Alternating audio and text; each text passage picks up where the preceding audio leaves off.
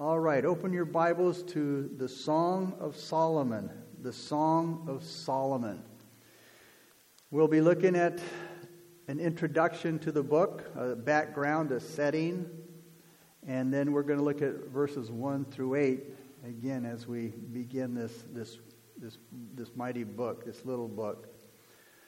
The Song of Solomon is a moving love story between a young country girl, the Shulamite woman, and a king named Solomon. It's in a delicate story form that these lovers express their strong passion and their deep longing for each other. The young girl, the Shulamite woman, compares her love for her husband to the hope, the end of a, of a, of a desperate search while Solomon compares his bride's beauty to picturesque gardens, to beautiful gardens and delicious fruit. Yet, even in this eloquent expression of the passion between a bride and bridegroom, there's an exhortation to remain sexually pure before they're married. In Song of Solomon 2 7, in one of the paraphrase, paraphrased versions, says, Do not excite love, don't stir it up until the time is right and you are ready. And in this way, the book celebrates human sexuality within the context of marriage. The book has not always been understood in this way. Jewish scholars around the time of the birth of Jesus interpreted the book allegorically or symbolically, stating that it describes the love of God for Israel. And in the same way, some Christians have taught that the book speaks of the mystical relationship of the Lord Jesus Christ and his bride, the church. But you don't have to get into allegorical or symbolic meanings to understand this book. The Song of Solomon celebrates the beauty and intimacy of a married love in a story form. And it teaches that a lasting marriage requires dedication, commitment, and strong loyalty between a husband and wife. The Song of Solomon also presents a perfect picture of how human love can be expressed under God's blessing. This is a very important subject.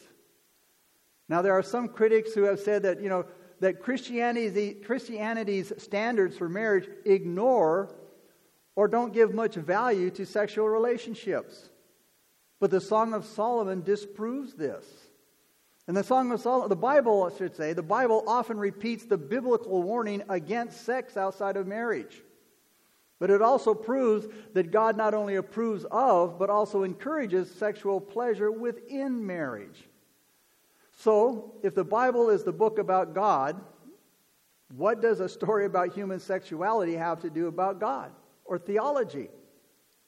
Well, to answer that question, it's important to remember that the Bible doesn't just describe who God is and what God does, it also tells us what God desires for his people. And the Song of Solomon gives us an example of how God created male and female to live in happiness and full fulfillment. People are created, God created us as sexual beings. So it'd be wrong to suggest that the full experience of, of, of humanity is impossible apart from sexual, sexual union in marriage. Because this would disqualify the widowed, the divorced, the celibate, including our Savior, who was celibate. And at the same time, remember, God ordained marriage from the beginning of creation, He instituted marriage. He instituted marriage before government and the church. Because you see, w- without the family, you have neither one. Man and woman were to become one flesh. Genesis 2:24 says, "Therefore a man shall leave his father and mother and be joined to his wife, and they shall become one flesh. Now, books and, and writers have tried to explain what it means to become one flesh, but without much success because it's something that God does. It's something that God does and only God can do. And because of its emphasis on human love, this book, Song of Solomon, gives us a wonderful variety of expressions for love. And it's probably, and maybe the richest selection in all of Hebrew Scripture. But within this celebration of love, the book condemns unchaste relations outside of marriage. And in particular, sexual experimentation, that is, having many relationships, sexual relationships outside of marriage, before marriage, I should say. So, without a doubt, this book may contain the Bible's strongest argument for abstaining from all sexual intercourse before marriage. Origen, who was a teacher, and Jerome, who was a church father, they tell us that because of its explicit language, ancient and modern Jewish elders prohibited men from reading the book, the Song of Solomon, before they were 30 years old because they felt that there was the danger of reading into it the spicy and the suggestive, the vulgar and the sensuous and the sexual. And they probably kept women from reading it at all. So we can't ignore the sexual subject matter of the book of the Song of Solomon, but we can appreciate the context in which it is written or it is placed a godly marriage. So the Song of Solomon is necessary reading, not only for the married but for the engaged, the single person, the young person who wants to understand God's design for marriage. Now, in today's news, hey, we all see it, what's going on. TV, movies. You know, we're inundated with stories about sexual experiences, you know, secret meetings and, and extramarital affairs. And today's media teaches that immorality means freedom. And, and you know, and, and perversion is natural and commitment is a thing of the past. And then I've heard many people say over there, hey, well, God created us as sexual beings, so, so why should we abstain? Well, and you read the Song of Solomon, and many other parts of Scripture, it tells you why. Sex was created by God, and it was pronounced good in the Garden of Eden. But it has been twisted, it's been exploited, and it's been turned into an urgent, like you got to do it now kind of thing. An illicit, spur of the moment, and self gratifying thing to do. Love has turned into lust. Giving has turned into getting. Lasting commitment has turned into no strings attached. And in reality, sexual intercourse, the physical and emotion union of male and female, should be a holy way of celebrating love and producing children and experiencing pleasure, protected by the commitment of marriage. You see, God thinks sex is important, and Scripture includes many guidelines for its use and warnings about its misuse. And sex is always mentioned in the context of a loving relationship between husband and wife. The Song of Solomon is the intimate story, as I've said, of a man and a woman, their love, their courtship, and their marriage.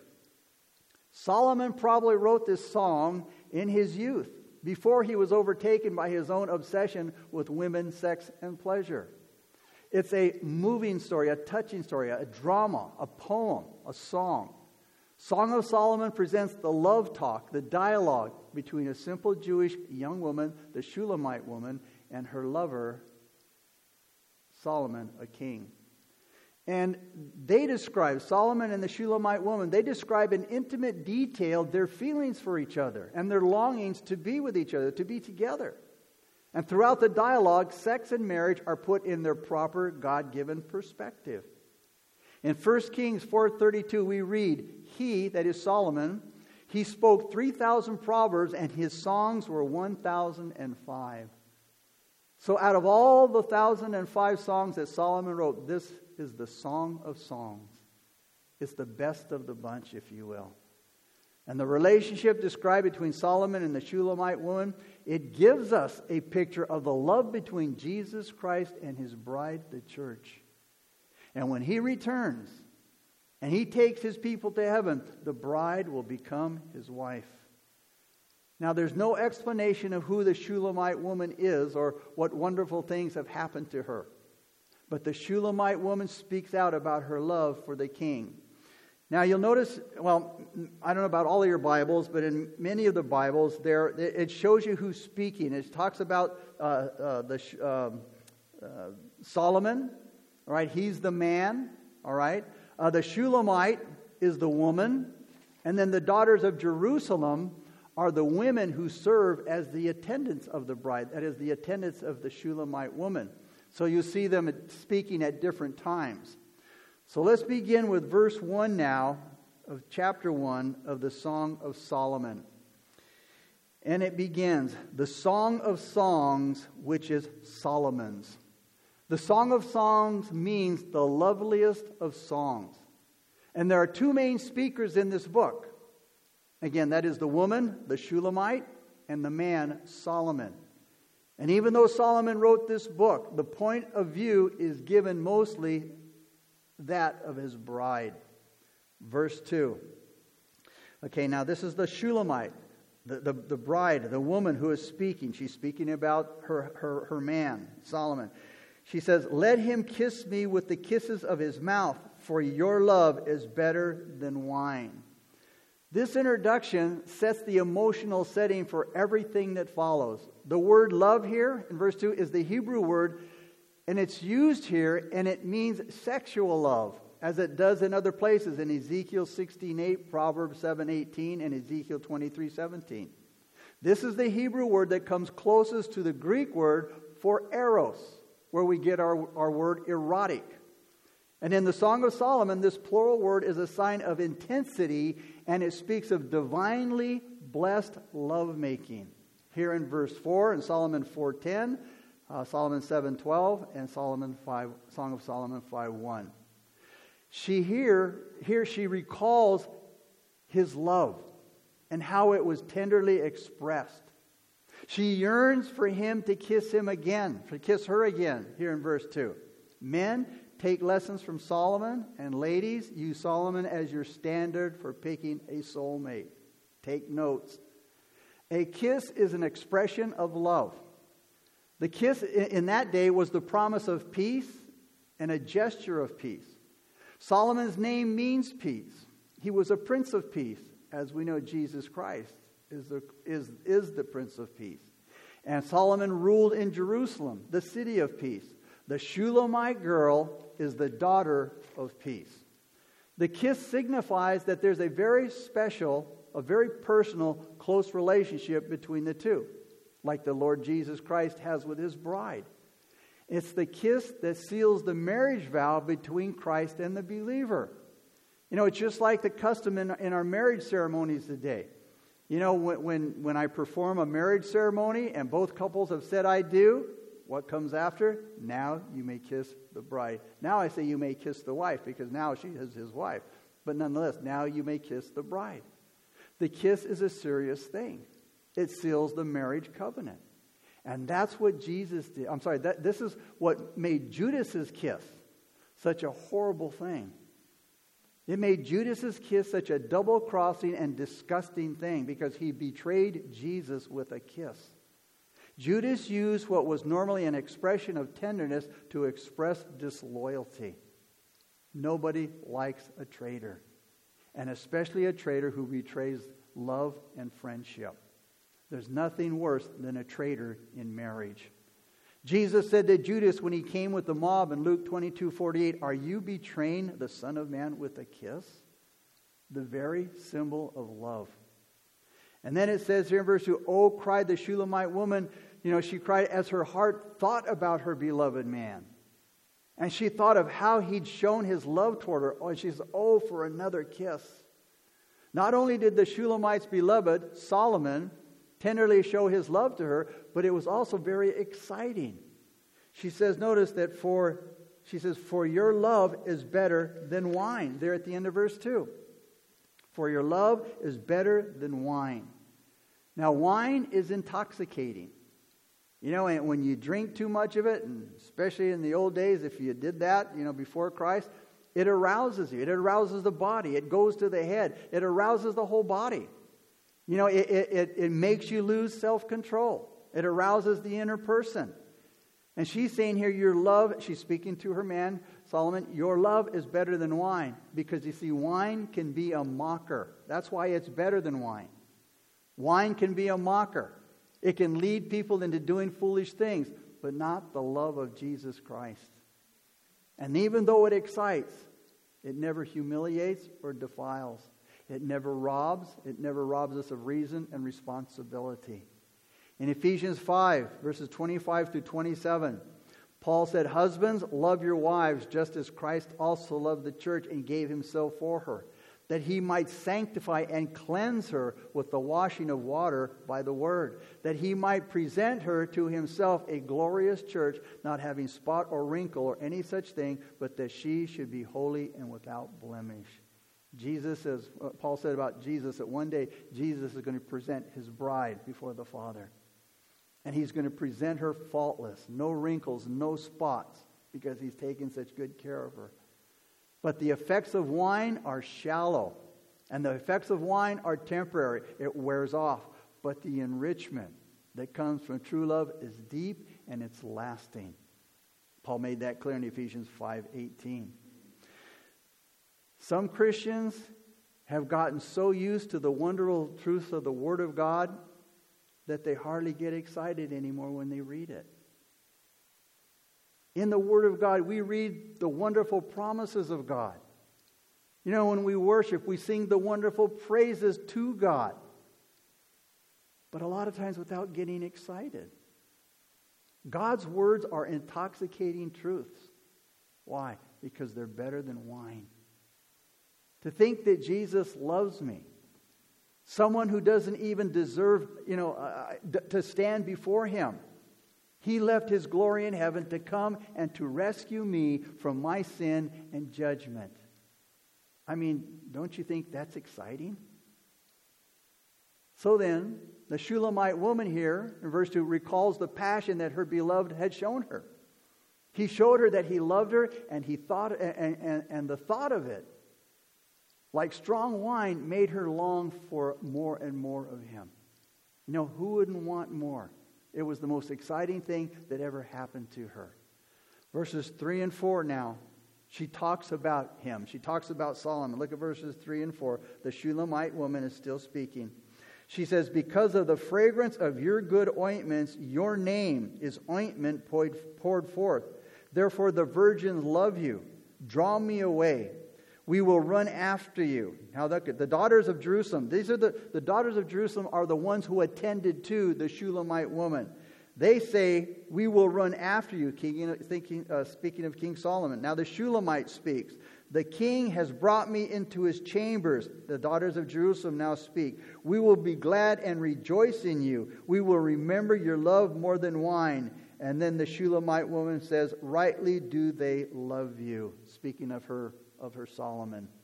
So she talks about Solomon here in verses 3 and 4. Two things just thrill her the Shulamite woman about her beloved man. First, she talks about the magnificence of his presence. How do you think about your husband or your spouse? Do you build them up? Do you build them up or, or tear them down? She says here in verse 3a, because of the fragrance of your good ointments, your name is, is ointment poured forth. It was customary in biblical times to rub the body with fragrant ointments or oils after a bath in preparation for a festive occasion. We see that in Ruth chapter 3, verse 3. She says, Your name, also there in, thir- in the uh, second part of verse 3. Your name, she says. The Shulamite speaks of her, of her beloved's reputation here. And she compares it to a very lovely aroma. He was an object of desire to her and also to young women everywhere. That's why the daughters of Jerusalem said, We will be glad and rejoice in you. We will remember your love more than wine. And so, again, he was an object of desire to young, men, young women everywhere.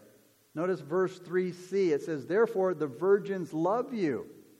The word virgins means, virgins means Women of marriageable age, they're the same as the daughters of Jerusalem mentioned there in verse 5. The word love here is the common Hebrew meaning to love, and it's used of romantic feelings. In other passages, this word means to choose someone as an act of the will, something that they chose to do, somebody that they picked. So, this Hebrew word, love here, shares some but not all of the meanings of the Greek word agapeo, Speaking of agape love, that unconditional love. A person that comes into a room that's wearing perfume or cologne, it draws your attention right away. They don't have to say a word. They don't have to say, I'm here. The perfume tells everybody that they're in the room, that they're there. just like a perfume and cologne tells everybody you're there. In the same way, just the name of that person, the name of the beloved, gives this woman, the Shulamite woman, a sense of his presence. He didn't have to be there physically, just his name made her heart beat faster and made her blush as if he was standing there with her in her presence. When you hear his name, in this situation, ladies, when you hear his name, what's your first thought? And it's the same thing with the guys excitement or uneasiness? Is there some doubt? Now, going back a bit, you'll probably remember uh, in high school when you thought you were in love, the guy, and I, from what I remember, was usually the girl who was in love, scribbled on the piece of paper on their notebook, on their hands, the love of their boyfriend. Because they wanted everybody to know. This was this excited them. They would write their name everywhere because seeing that name brought joy and excitement to their heart. Isaiah 49 16, Isaiah, God says, I've inscribed you on the palms of my hands. God has made himself known to us by his name, that wonderful name. And the Old Testament saints fell in love with the name Jehovah. There were several names that made it known to those that he loved that, he, that, that, that he'd meet every need of man. That name that's above all names. Secondly, she also talks about his charismatic personality in, in the second part of verse 3 through verse 4. In verse uh, second part of verse 3, it says, you know, he could draw others to her. Notice it says, uh, because of the fragrance of your ointment, your name is, is uh, ointment poured forth. Therefore, the, the virgins love you. Again, he had this charismatic personality. He could draw others to himself. He says, they says there, notice, the girls are all in love with you. Her beloved had an irresistible personality. Others were drawn to him. They had romantic feelings for him. The first part of verse 4, 4 it says, look, it says, Draw me away, we will run after you. Take me with you, they're saying. She's saying, Let us, let us, let us run away together. So the thought of his kisses and his caresses and remembering the beauty of his total personality, it sets off this anxious desire in her. She says, I gotta be with him. I want to be with him. She just wants to grab, grab her man and run off so that they can be alone together in the privacy, notice, of his private chambers, the second part of verse 4 says. The chambers being the bridal chamber. You see, she's expressing her desire for intimacy and marriage with her love. And this suggests that, that physical desire is a characteristic of romantic love. And properly channeled, that desire is good and not evil. Paul said in 1 Corinthians 9:27, I discipline my body and I bring it into subjection. In other words, you don't let your feelings and emotions overpower reason. You should be intoxicated with the one that you love. You should be intoxicated with love for your own mate rather than wine, drugs, or other people. Proverbs 5 18 and 19 says, Let your fountain be blessed and rejoice with the wife of your youth. As a loving deer and a graceful doe, let her breast satisfy you at all times and always be enraptured. The word enraptured means intoxica- intoxication. It means to make you like to reel, you know, like to stagger, you know, it, it, it, as one who is intoxicated. But it says here to be intoxicated by her love and or with her love. But you see, choosing a marriage partner, it shouldn't be based on just physical attraction.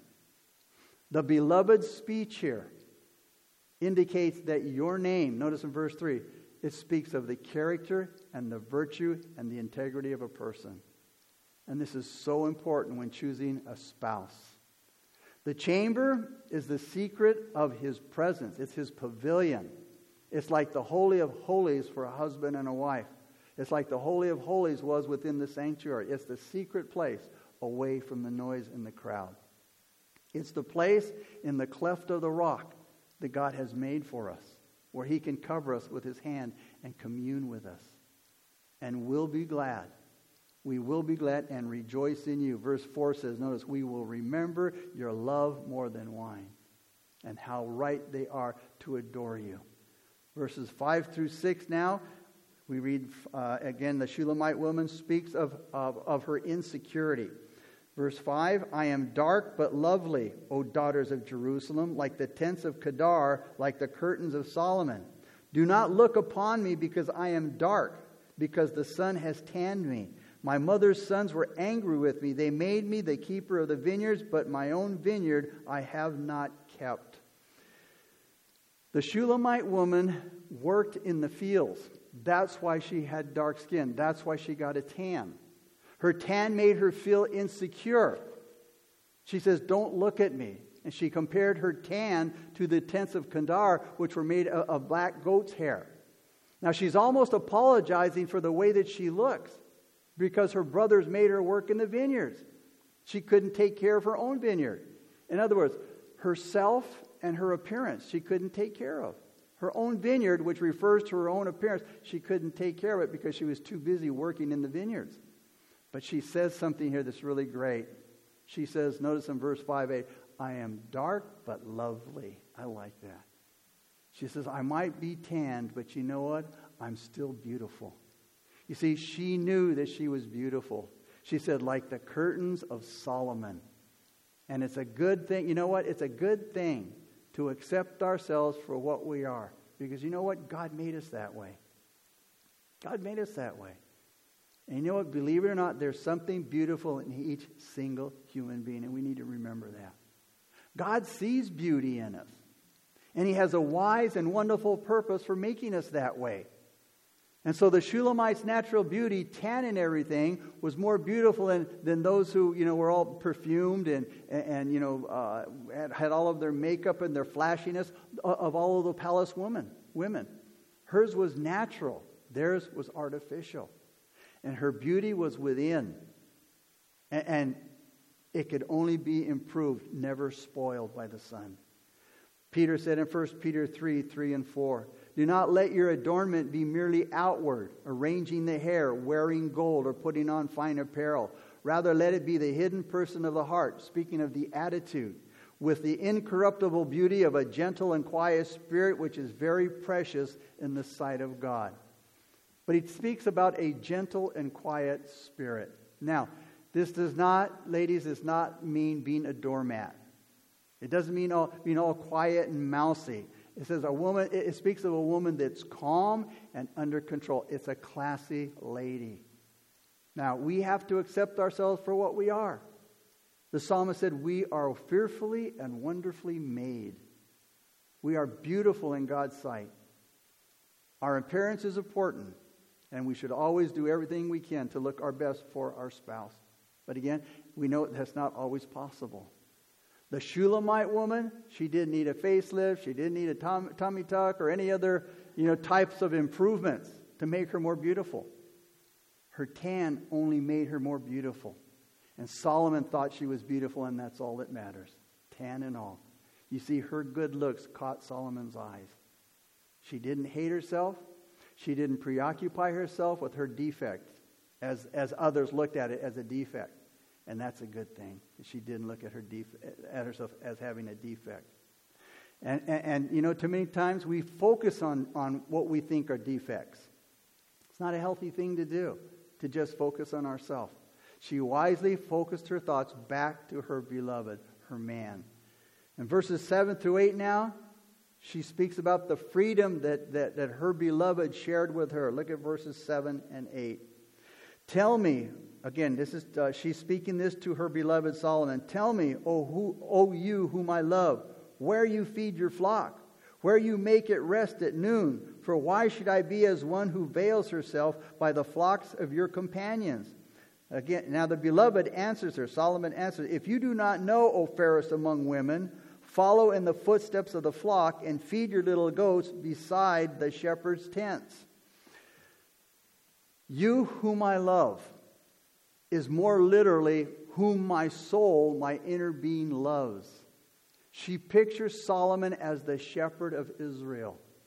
The words here, one who veils herself, Solomon as the king was busy doing king stuff you know, the affairs of the kingdom and all the things that he had responsibilities for. She doesn't want to veil herself as a prostitute would in order to get his attention. Nor does he want to be left alone. She wants to be his true companion.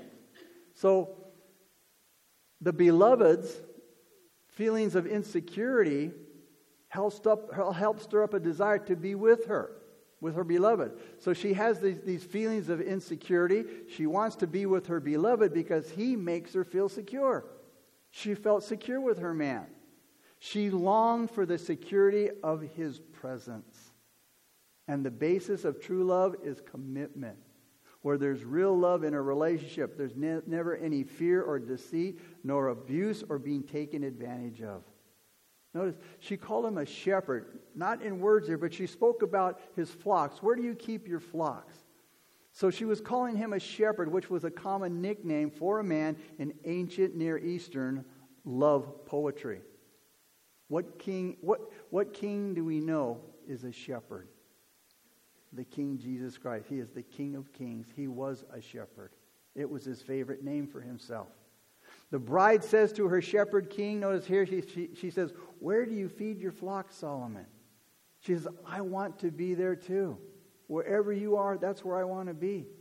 She says, she's saying, Why should I settle for your friends when I can have you? She says, I want to be with you. And she is intent on going out to find him. But she says, I don't want to veil myself. Because you see, she couldn't go out looking for Solomon without veiling herself, but then she would be mistaken for a prostitute because they would veil themselves. So she'd be mistaken for a prostitute out there, you know, plying her trade among the other shepherds. The Shulamite woman wants to be with her beloved Solomon. She, has, she doesn't have a desire to wander around, to go here and there. All she wants is the freedom to be with him. She didn't want to have to wander from flock to flock looking for Solomon. What she wanted was the freedom so that she didn't need to veil herself to hide herself.